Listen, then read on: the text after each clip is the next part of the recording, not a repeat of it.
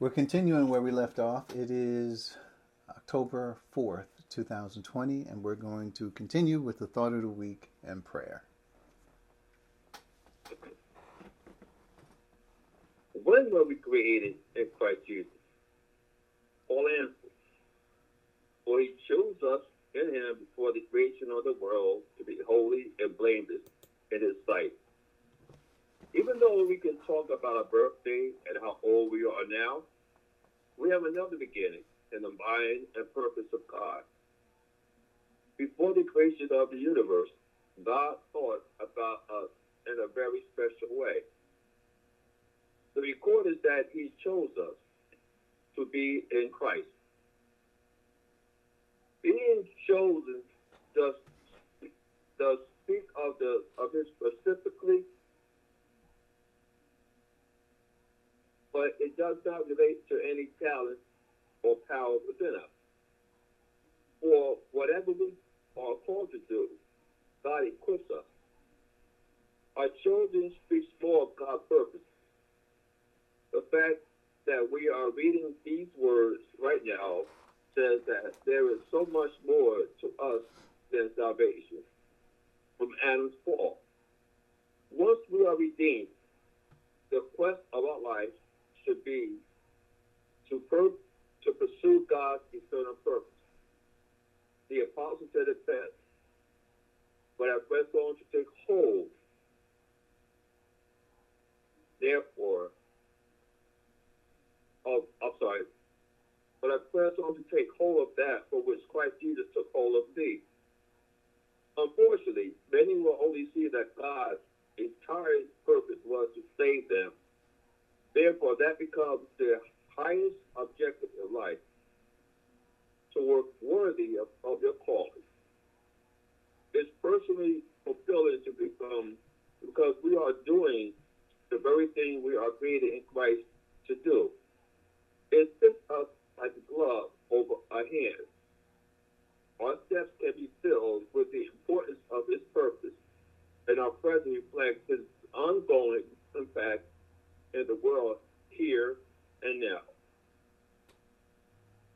Uh, I think we all know who are studying the word that when he chose us, he chose us before eternity passed, that he knew we was going to be believing in Christ. So when it said that for in Christ Jesus we were created, once we believe in Christ, we are in Christ.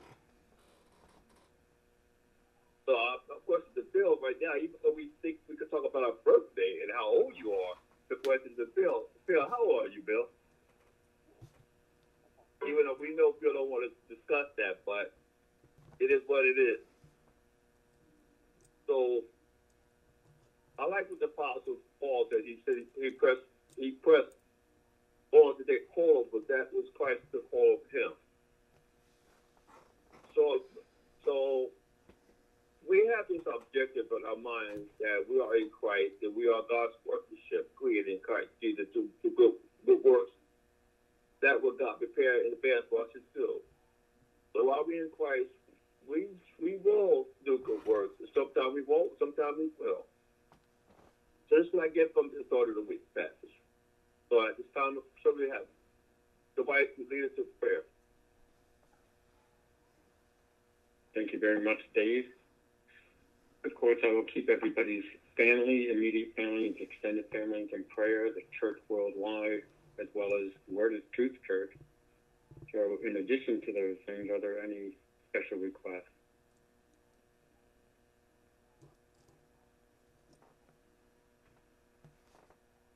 All right, then. Um, God knows what's in our hearts and on our minds.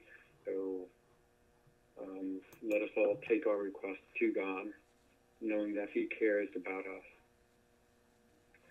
Dear Father in heaven, thank you for all of the privileges that you have given us in the second chances over and over again to continue to live our lives worthy of the calling that we have received.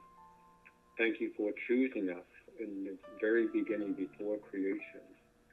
What a, what a marvelous plan and what a marvelous stature we have. And to be seen as Christ is just beyond belief. But let us not um, let us not become proud of these things, but let us remain humble and let us humbly let allow you to work through our lives. And I want to pray for all of us on this call that our eyes might be open to the truth that you have to give us through the Holy Spirit, whose job is to guide us into all truth. We ask you also to keep us mindful of our immediate families and extended families, the, the care that is required to live in this world just to survive sometimes is overwhelming. And um, we have a lot of compassion for others and help us to um, see things from your perspective, knowing that you have warned us plenty of times that we will have trouble in this world. We also pray for the church worldwide, um, that there are believers all over this world that have come to salvation, have received your spirit freely given, so that we can understand spiritual things taught. And we pray that everybody would have a chance and opportunity to grow thereby in your word and in your truth. And we also pray for people who are who are sick or in, in danger from either natural disasters or man-made persecution. We ask that you would um, offer protection for them so that they can continue working peacefully to your end, to the plans that you have created uh, for us to bring all brothers and sisters into glory. And in Jesus Christ's name, I pray. Amen. Thank you, Dwight and Dave. Much appreciated. And we're going to pick up where we left off last week. We are in verse 4 today.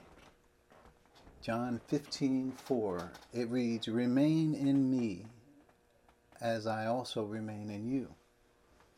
No branch can bear fruit by itself it must remain in the vine. Neither can you bear fruit unless you remain in me. Hopefully, you have your notes in front of you. And, the, and in your notes, I cannot tell you how many sermons I have heard on this verse. There is certainly a, this verse certainly uh, stands out and is taught frequently, and rightfully so. God has expectations of us to grow and to begin to bear fruit in this world. However, it is not just any fruit, it is according to what the Father wants. We must pay close attention to this, or else we will produce thorns and thistles, which God will reject. Hebrews 6 8. It is not up to us to define what fruit we will bear. It is up to the Father. The question needs to be asked what kind of fruit does the Father want? To answer this question, may I suggest the solution will be found in the context? So, this is where we want to begin. We're going to try to look at this to see and determine what is going to be uh, meant by uh, some of the words and phrases. we'll start with the one phrase. We got a lot to cover, uh, and so we'll we'll dig in. Remain in me as I also remain in you. So the first thought is just to get the word out there, meno. And it is uh, from Strong. This is a verb, and uh, to stay in a given place, state, relation, or expectancy. Abide, continue, dwell, endure, be present, remain, stand, tarry. So these are all words that uh, we could use to translate the word meno. And um, I think our verse, or the NIV folks, have chosen to use the word remain or I know there's King James is used. It says abide in me. So it's the same thing. I just want to point that out. That at least we have the Greek of this important word and and what it means. So let's get let's dig in a little bit more. It says, the, is this verse positional or experiential? So that's a question. So uh, why do we say that? Because if we say remain in me and, and I also remain in you, well, in 14 we read some things about how on that day you will know that I am in the Father, you are in me, and I am in you.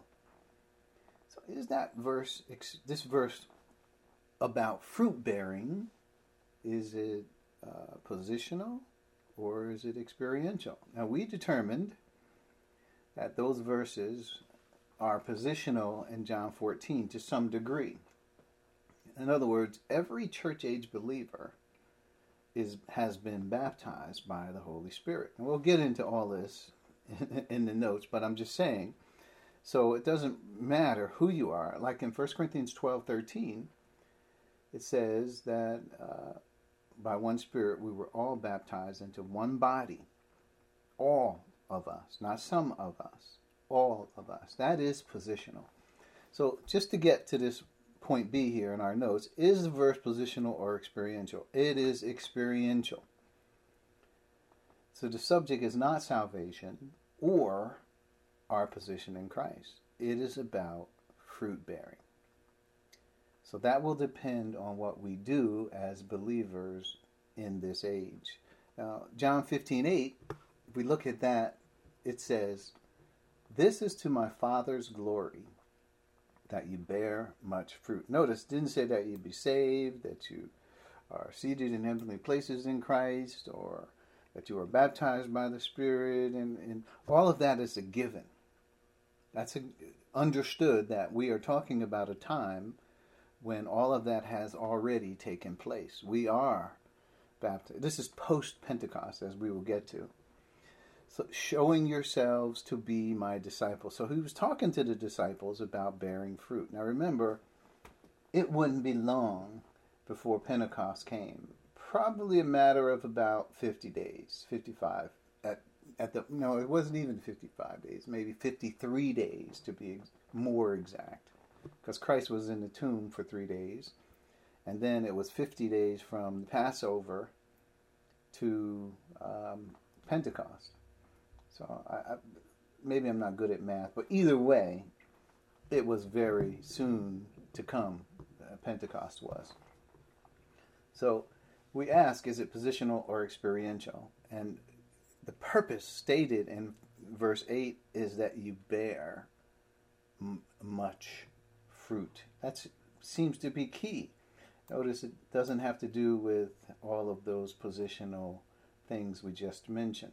So in point C, the baptism of the Spirit is positional and places everyone in the body of Christ. I just quoted 1 Corinthians 12 13, which says, By one Spirit were we all baptized into one body, and that's Christ.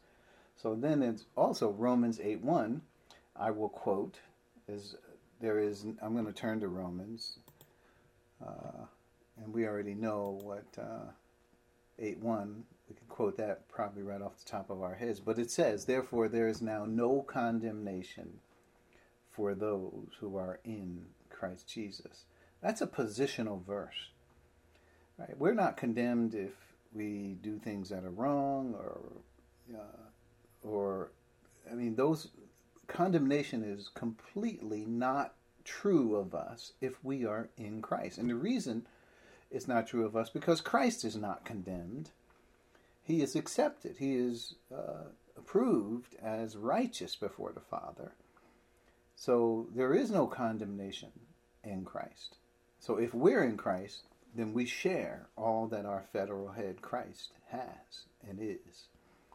So, uh, and then there's um, a couple other verses that we could talk about positionally and that would be verses 29 and 30. 29 and 30 says, For those God foreknew, he also predestined to be conformed to the image of his Son, that he might be the firstborn, firstborn among many brothers and sisters. And those he predestined, he also called. And those he called, he also justified. And those he justified, he also glorified. So there are no exceptions to this, right? It didn't say some were predestined, but they are not called. Some were justified, but they are not glorified. Everyone here receives the same thing because we're talking about positional sanctification, positional justification. All of those things are positional in nature. Also, if we go and scroll down, and we got a couple verses at the end of the chapter where it says, we could start at verse 36 as it is written, For your sake we face death all day long. We are considered as sheep to be slaughtered. No, in all these things we are more than conquerors through him who loved us. For I am convinced that neither death nor life, neither angels nor demons, neither the present nor the future, nor any powers, neither height nor depth, uh, nor anything else in all creation will be able to separate us from the love of God that is in Christ Jesus. That's a positional verse. The reason why all of those things are true of us, it's not because we uh, refrain from this and stop that, and because we are. No, it's all about because of our position in Christ. None of those things can touch us. So when we talk about what is positional, what is experiential, experiential, we're bearing fruit. Well, how do we bear fruit? Well, I'm going to give you this analogy about your branch and how you have to remain in the vine. Right now, earlier last week we had this uh, verse three, where it talked about, uh, "For you are clean, for you are all clean, uh, because of the word I have spoken to you." And we took a look at that and we understood that clean meant that these people were saved. In fact, Judas was called out and the reason why he was called out because he did not believe in Christ. He didn't put his trust in Christ like the others did. So the difference when Jesus said, "Well, you're not all clean," but then Judas left after he betrayed he went to go betray Christ and the others were there and Christ says now you are all clean. And Judas had left the group. So we, we can easily say that clean is equal to salvation, but there was more, as we learned from last week, with anticipation of this new age that is dawning upon us. So we're going to move forward. And, uh, oh, actually, then there was a couple other scriptures that I didn't cover in point C. That would be 2 Corinthians 5:17, which says, "If any man, if any person is in Christ, he is a new creation. Old things are gone, new things have come. So that's positional as well, right? This is uh, not if anybody is in Christ, they, you know. So I don't want you to be confused with the terms in Him and abide, remain in Him, and He will also remain in us. And we will talk about what that means, but it is not a matter of positional uh, it is a matter of experiential, and it bears on our volition as well. So here, uh, another positional passage is Ephesians 2 6 and 7. I'll go ahead and read that. Ephesians 2 6 and 7. So it says, And God raised us up with Christ and seated us with him in the heavenly realms in Christ Jesus. That's for everybody.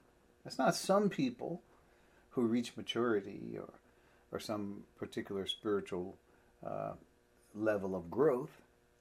This is for every single person in Christ in the church age, what God has done for us. He raised us up, seated us with Him in the heavenly realms in Christ Jesus, in order that in the coming ages He might show the incomparable riches of His grace expressed in His kindness to us in Christ Jesus.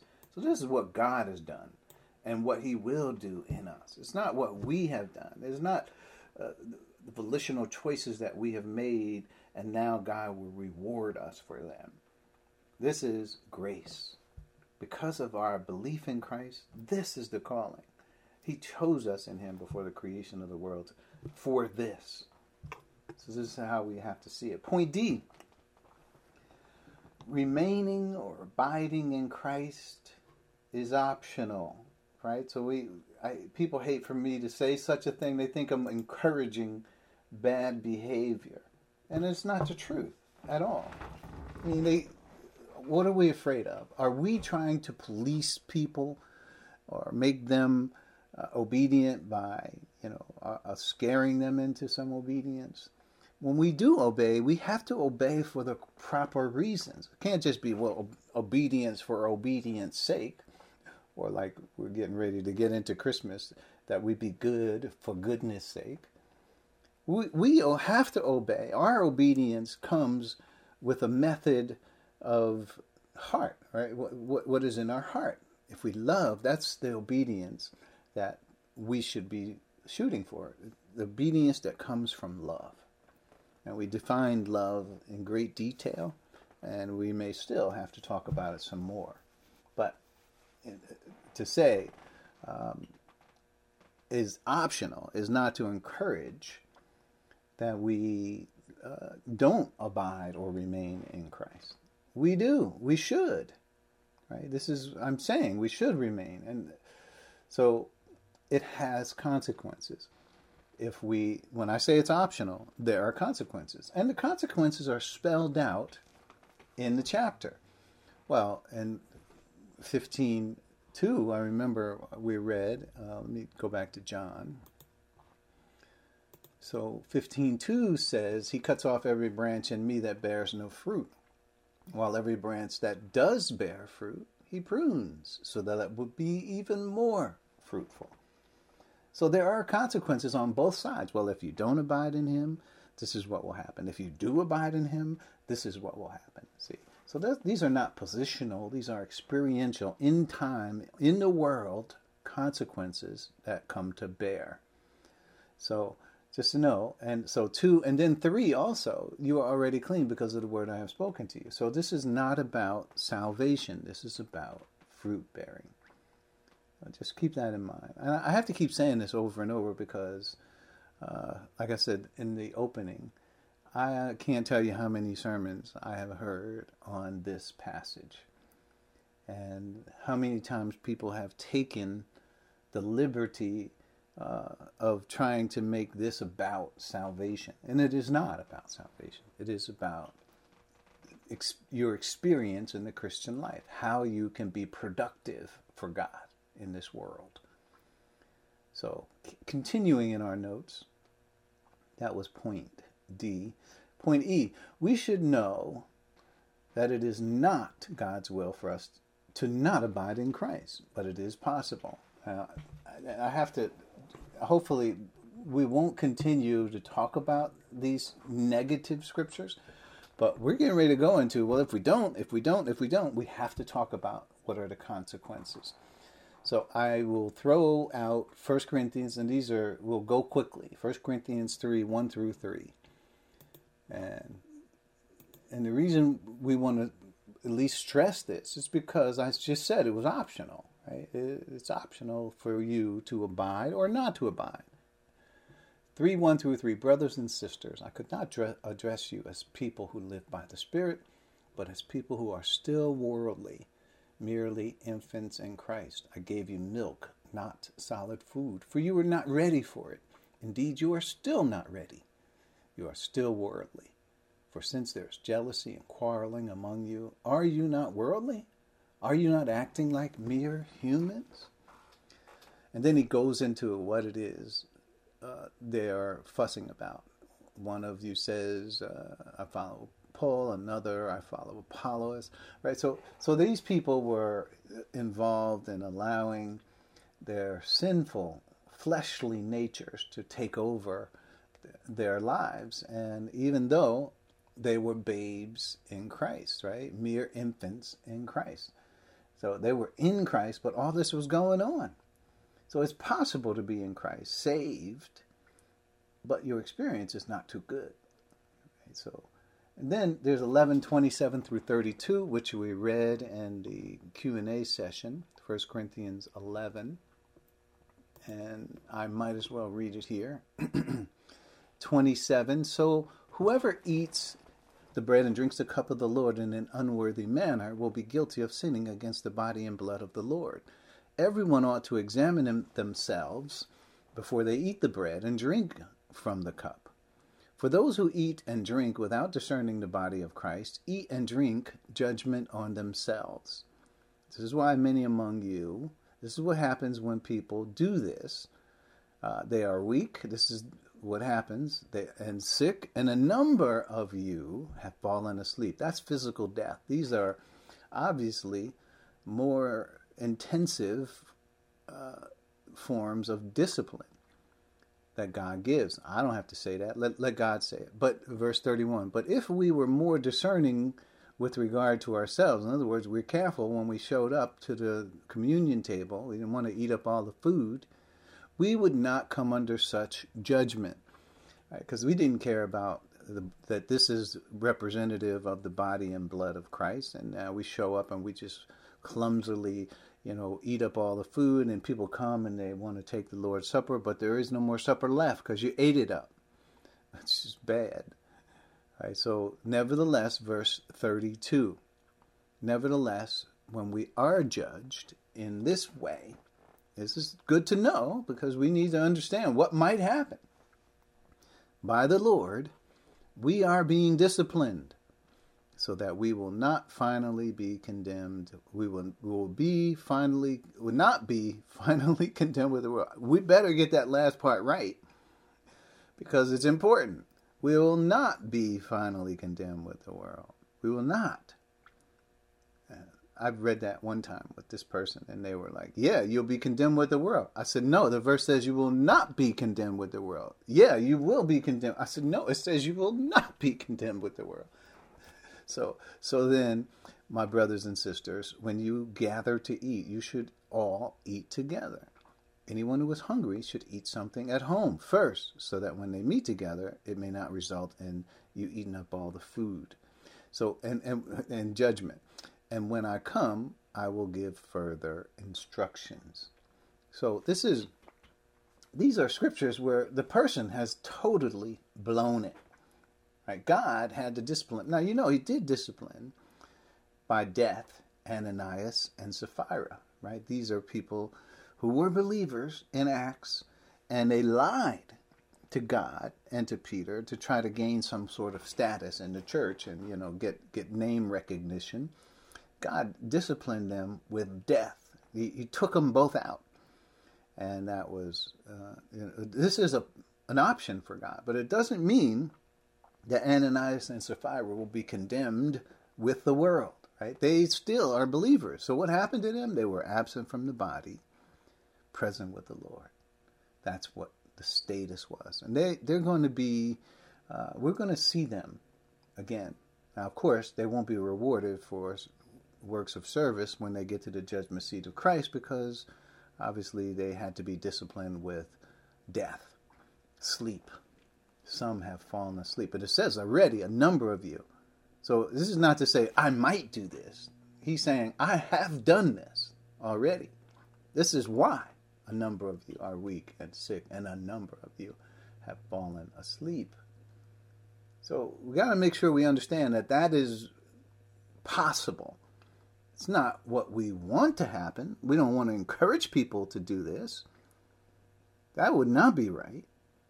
But we have to acknowledge that it is possible for this to happen. Don't be religious on me now. Let's read what the scripture says, and that's how we want to order our lives. Hebrews chapter 5 is the last 11 through 14. Hebrews 5 11 through 14. Now just get, it's possible. So here, 11. We have much to say about this but it is hard to make it clear to you because you no longer try to understand. In fact, though by this time you ought to be teachers, you need someone to teach you the elementary truths of God's Word all over again. You need milk and not solid food. Anyone who lives on milk, being still an infant, is not acquainted with the teaching about righteousness. But solid food is for the mature who by constant use have trained themselves to distinguish good from evil. So notice it talks about levels of growth, and these people, even though they should be teaching now in in a position where they are able to give a reason for the hope that is within them, they need somebody to go back and teach them milk again. They need milk all over. They were babies. They didn't grow. They didn't progress as what God considers as normal progression in the spiritual life. That happens. It's possible. Don't run from this, but just know that it's possible. Run from being in this position. You don't want to get to the place where this is true of you, that you were a baby, like the Corinthians were. Uh, when you should be grown, then you, you should naturally grow up in Christ, right? This is what you want to do. So let's continue in our notes. And hopefully, we don't have to keep revisiting the, these principles that we know are true. These people are saved and say they were lost. What does it say in 6 1? They need to move on to maturity. That's what they need. Uh, so, point F. Let's look at this. Remain in me, and I, as I also remain in you. So, F says uh, there is a reciprocal relationship with our choosing to remain in Him. Something happens when we choose to do that. He remains in us. Now, I'm just looking on the surface of this verse still. This is what the verse says. If we choose to remain in Him, He remains in us. Here, Jesus is speaking to the dynamics of the new spiritual life of the believer who is post Pentecost. And why do we say this?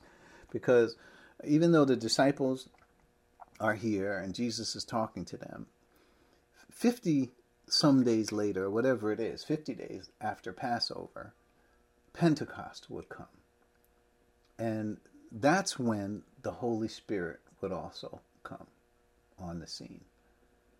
So it, it is, you know, a, a part of our understanding that all of these things about bearing fruit are for this period from Pentecost to the rapture. That's that's when they will be able to perform these good works.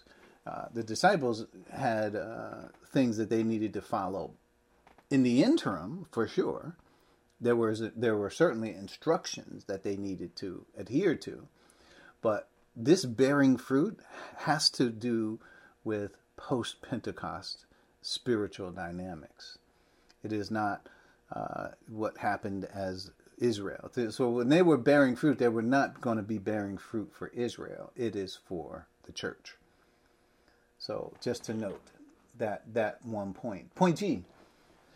So we should say what is what is involved in the phrase, and here is that phrase where we're at: "Remain in me, as I also remain in you." So we're going to go through a series of these points just to talk about what is involved in this. What is how, how do we understand that? Is what I'm saying. Right? Uh, remain in me as I also remain in you. What does that mean? And we need to ask ourselves that question when you know we have these commands. Like how does it, how do we follow that exactly? Like what does that mean?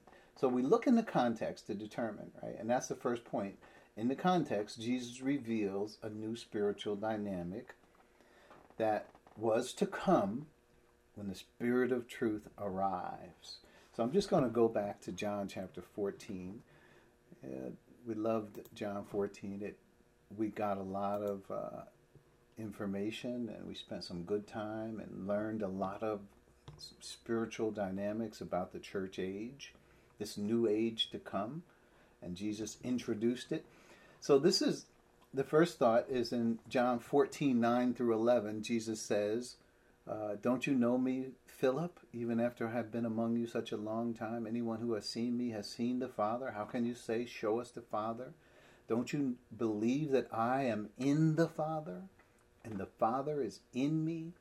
The words I say to you, I speak on my own. I do not speak on my own authority. Rather, it is the Father living in me who is doing the work. So Jesus is beginning to tell the disciples about this new spiritual dynamic. Now, that is the church age. Now, we, we already have gone through this, and for Jesus to be speaking to the disciples in this manner means he's already been telling them about it. However, they haven't been hearing him. They have not been trusting. And of course, according to the verses here, they haven't been believing what he said. he was saying these things, but again, there was no theological books or rabbis that they could have turned to to say, "Hey, what about this? Is this true?" But in the other, on the other side of it, Jesus had demonstrated that he was the Christ, the Son of the living God, in many ways through signs and wonders and miracles, and, and they could not, you know, say that, "Hey, this man." Uh, has not performed the works necessary for us to put our trust in him. We know this man is telling us the truth. And that is, in fact, what Jesus said in verse 11. Believe me when I say that I am in the Father and the Father is me, in me, or at least believe on the evidence of the works themselves. Right? You, if, if you have to go there, then go there. Right? Say, well, wait a minute. Logically speaking, this man cannot do all these things. God has to be with him. So he, this is logically speaking. So, and then there's uh, 16 and 17 where Jesus says, And I will ask the Father, he will give you another advocate to help you, to be with you forever. The Spirit of truth. The world cannot accept him because he because it neither sees him nor knows him, but you know him, for he lives with you and he will be in you. So, what are we doing here? Reading the context that leads up to John 15. Right? This helps us understand what's going on here. So, and then, then there's uh, 19 through 23, where he says, Before long, the world will not see me anymore, but you will see me. Because I live, you also will live. On that day, you will realize I am in the Father, you are in me, and I am in you. Now he turns that whole dynamic relationship to us. Whoever has my commands and keeps them is the one who loves me. And the one who loves me will be loved by my Father, and I too will love them and show myself to them. Then Judas, not Judas Iscariot, said, But Lord, why do you intend to show yourself to us and not to the world? Verse 23 Anyone who loves me will be loved. Well, I'm sorry. Anyone who loves me will obey my teaching. My Father will love them, and we will come to them and make our home with them. So this is clear that we are anticipating on that day when it comes. World will not see me anymore. Spirit of truth, right? We get all that. And this is where, and then verses uh, 25 and 26, just to get the context, all this I have spoken to you while still with you. But the advocate, the Holy Spirit, whom the Father will send in my name, will teach you all things and will remind you of everything I have said to you he continues on with peace I leave with you and so forth. Some rich verses there in the context, right? For us to say that Jesus revealed something brand new, something never before seen. The disciples were grappling with it, having a hard time trying to really come to grips with really this is going to happen, really?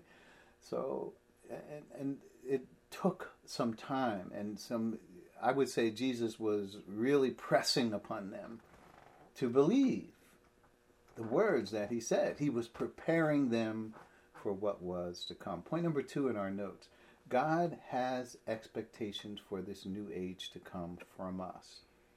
That is fruit bearing. And this is, we're go, go back to John 15. So remember, this is we're trying to understand what does it mean by remain in me and I will also remain in you. So we know that God has, in this point, is expectations. 15, 1 and 2, which we read already about the branches, right? The Father's the gardener. He cuts off every branch in me that bears no fruit. And the ones that do bear fruit, he prunes so that they will even be more fruitful. So this is clear in these verses that uh, God has a, a, a, plan for us in this new age, and He He has expectations. And also in Ephesians 6, 10 through 12, 12 talks about finally be strong in the Lord and in His mighty power. Put on the full armor of God. You know, we don't wrestle against flesh and blood, but against principalities and powers and spiritual wickedness in high places. Right? So there is an expectation of us in this age. God wants us to do works that uh, He will produce through us. Now, it's not us who do the works, it is we are uh, the branch, remember. So it's through us. So, point number three remaining in Christ is the way to bear fruit. That's obvious from just a, a surface reading. But if we do not remain in Christ, no fruit will be born. But there are consequences, right? So, just so we know, verses 4 through 6 are dealing with consequences. I will read 4 through 6. Remain in me, and I also will remain in you. Right? No branch can bear fruit by itself. It must remain in the vine. Neither can you bear fruit unless you remain in me. I am the vine, you are the branches. If you remain in me, and I in you, you will bear much fruit. Apart from me, you can do nothing. Notice that there's consequences on both sides. Six, if you do not remain in me, you are like a branch that is thrown away and withers. Such branches are picked up, thrown into the fire, and burned. That doesn't mean you lose your salvation. It means you know, like we talked about before, He will remove you from death. And what happens with a dry branch, he's saying, is good for nothing. It's like thorns and thistles, it's like wood, hay, and straw. It will be judged. It's what God is saying. So notice there are consequences on each side to what remaining in him will do, what not remaining in him will do. Verse uh, point number four. Here's the reciprocal nature of remaining in, in him. Verse 4 compared to verse 7. So, verse 4, the beginning part of it says, If you remain in me, I'm sorry, verse 4 says, Remain in me as I also remain in you. Verse 7 says, If you remain in me and my words remain in you. Notice there's more explanation about what it means for you to remain in him and well first it's used the same words for remain but it does tell us something about what it means for I also remain in you. What is I also remain in you? Verse 7 and my words remain in you. So it's it's not just uh, you know I remain in Him. We're going to say what that means in a minute, but Christ indwells us or something. His words have to remain in us. Now, how can his words? That has to do with our volition, because we got to learn the words, right? And obviously, with the help of God, the Holy Spirit, He's the one who enlightens us to the words. None of this is without God, the Holy Spirit. Let me just state that.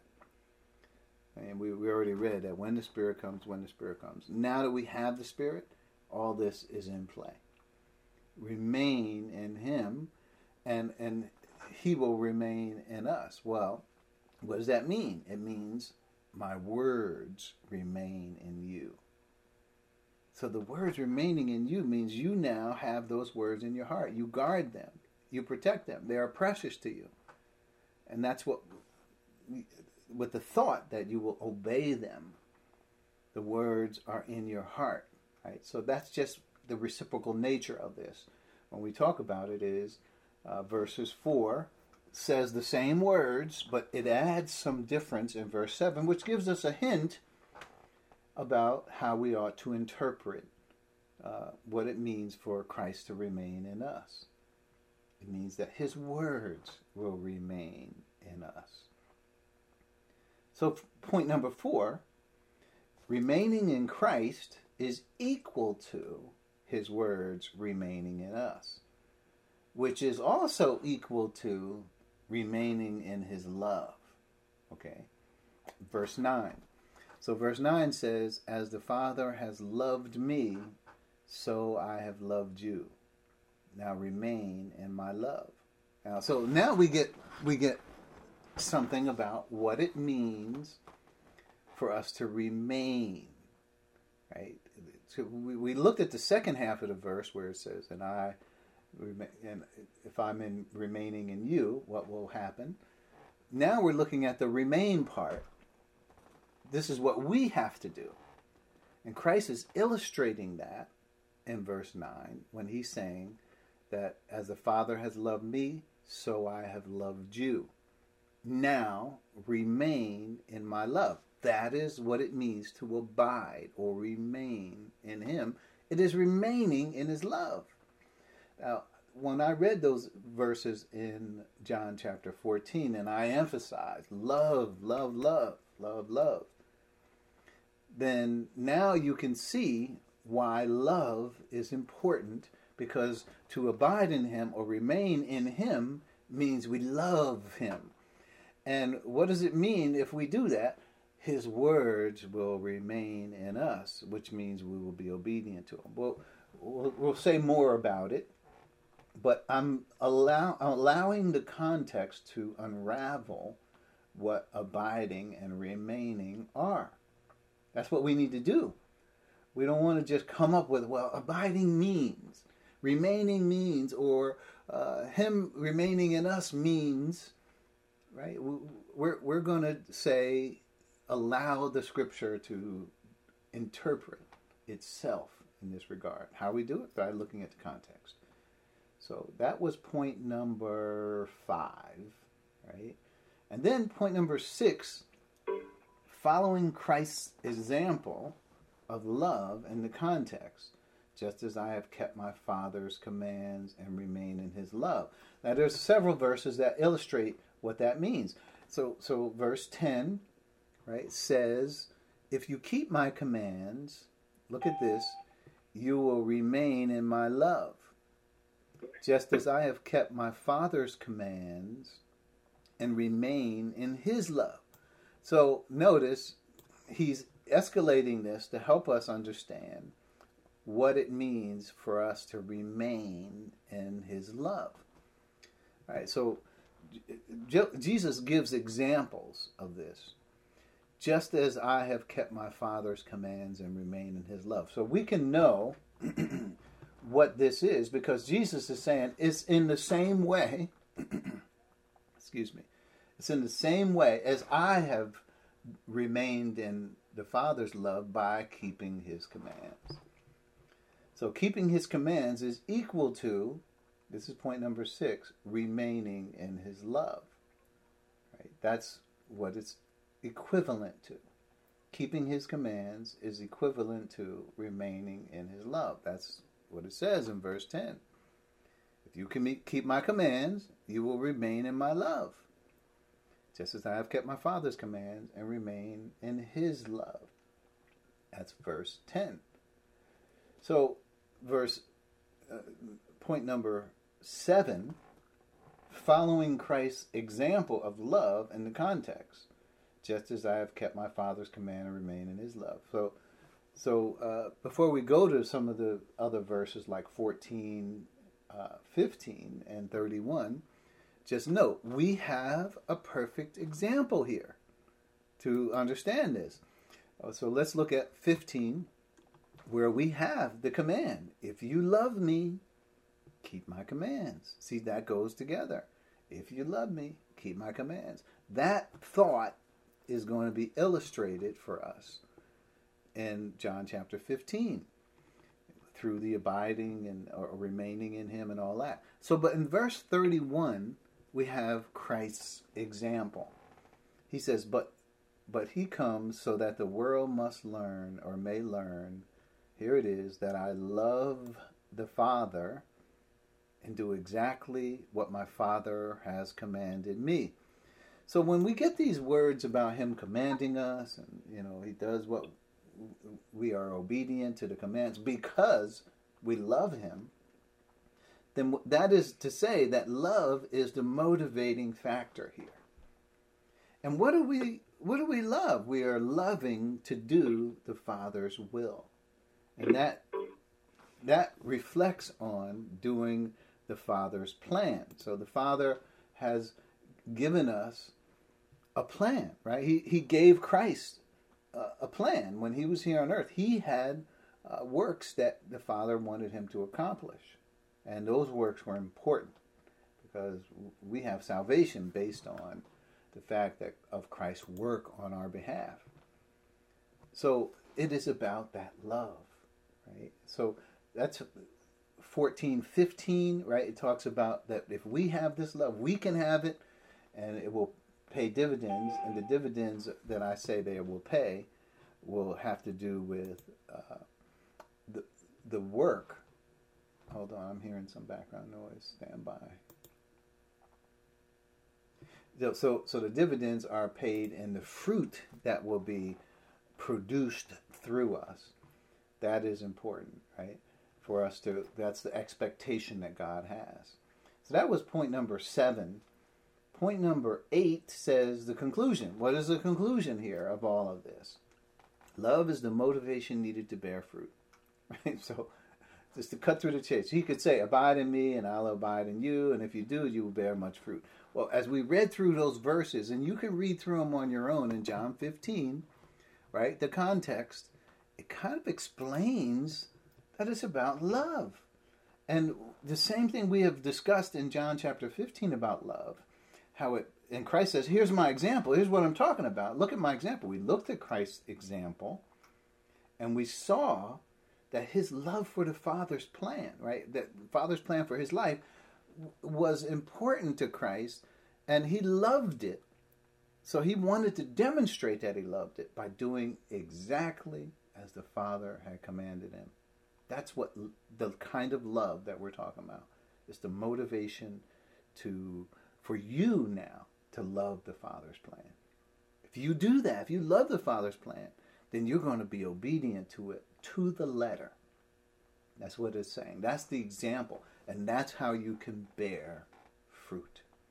That's that's the conclusion, right? Love is the motivation needed to bear fruit. So then, two ways love is is expressed. One, love is a motivation, uh, or love as the motivation needed to bear fruit. Right. So so that's important. Love as the motivation or the commitment and obedience to the Father's unique plan as revealed through Jesus. So that's what we all saw in 14. This new plan.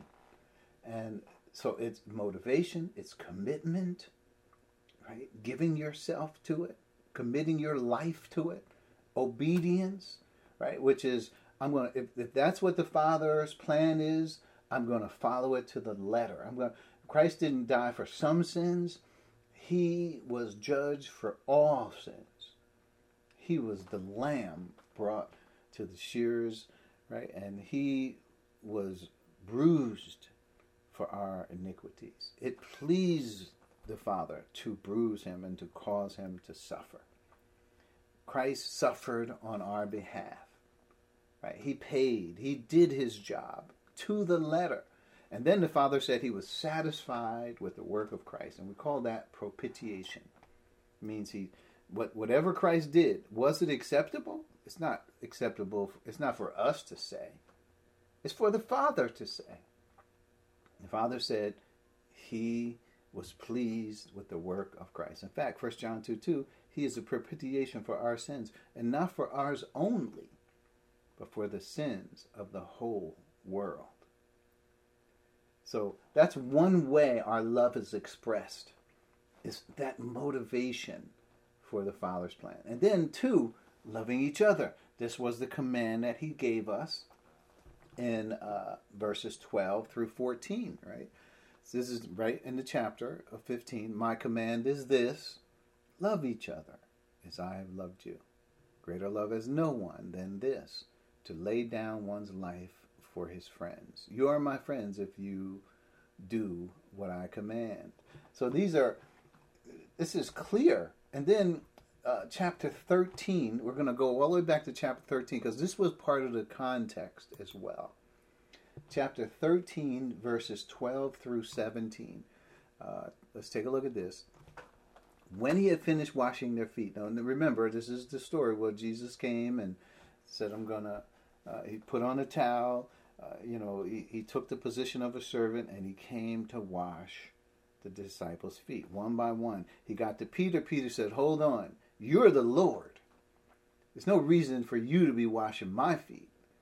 And Jesus says, Unless I wash you, you have no part with me. Peter was like, Okay, give me, every, wash everything. I want to have a part with you. He said, You, if you're clean, you don't need to have everything washed, uh, just your feet. and he says, and you are clean. And then he, he mentions in verse 10, not every one of you. And though not every one of you, he's talking about Judas, as it says in verse 11. So, verse 12, here we are. So when he had finished washing their feet, he put on his clothes, returned to his place, and this is what he says Do you understand what I have done for you? He asked them. You call me teacher and Lord, and rightly so, for that is what I am. Now that I, your Lord and teacher, have washed your feet, you also should wash one another's feet. I have set you an example that you should do as I have done to you. Now, this, these last couple phrases here are very important. And that's why Jesus says, Very truly, I say to you.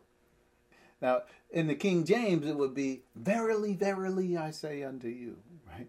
But here, he's, this is how it's translated. In other words, sit up, pay attention, right? Lean forward.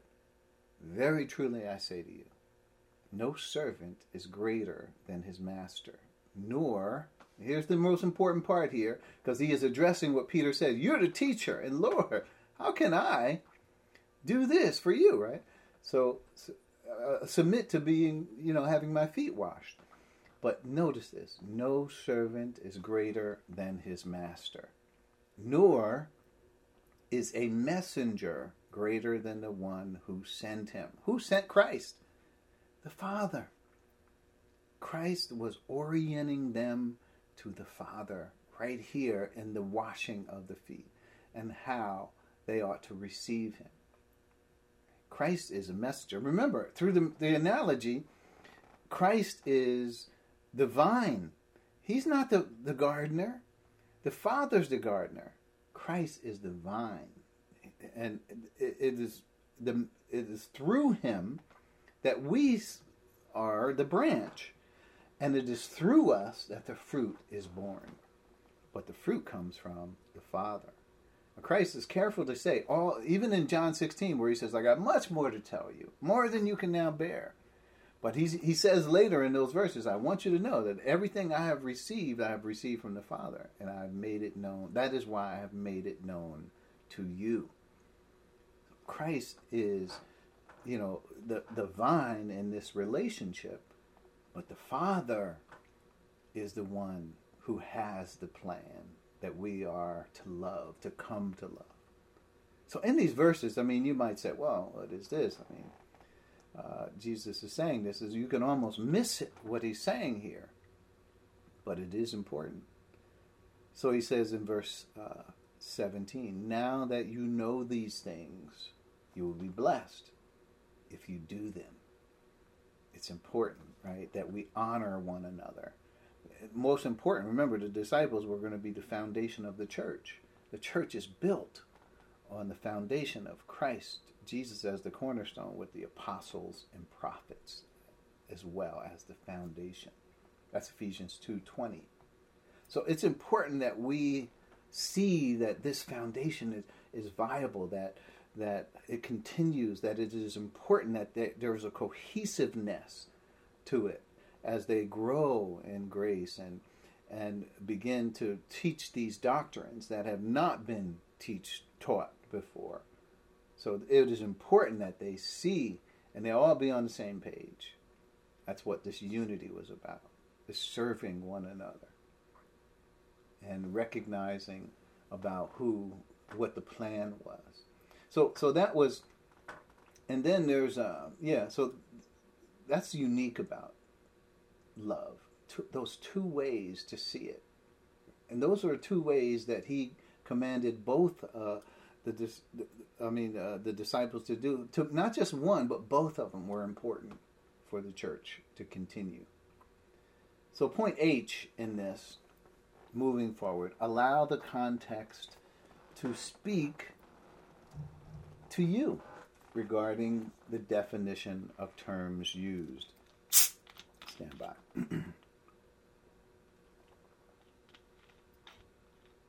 so it's important when we think about what the context says, we are being true and honest with the Word of God. We are allowing God to tell us what He means, especially in the context by what does it mean to remain in Christ? What does it mean for Christ to remain in us? All those things are answered, and we will get into those verses in greater detail as we go forward. But I just wanted to give you an outline of what those terms are actually uh, referring to. So we'll get to them in more detail, but that there's your, your broad outline. So let's keep going. So no branch. So so let's the whole verse again. Remain in me as I also remain in you. Uh, our time is it me or is the time gone that quick? Wow. So so we probably will just look at a point here. We're going to pick up next week.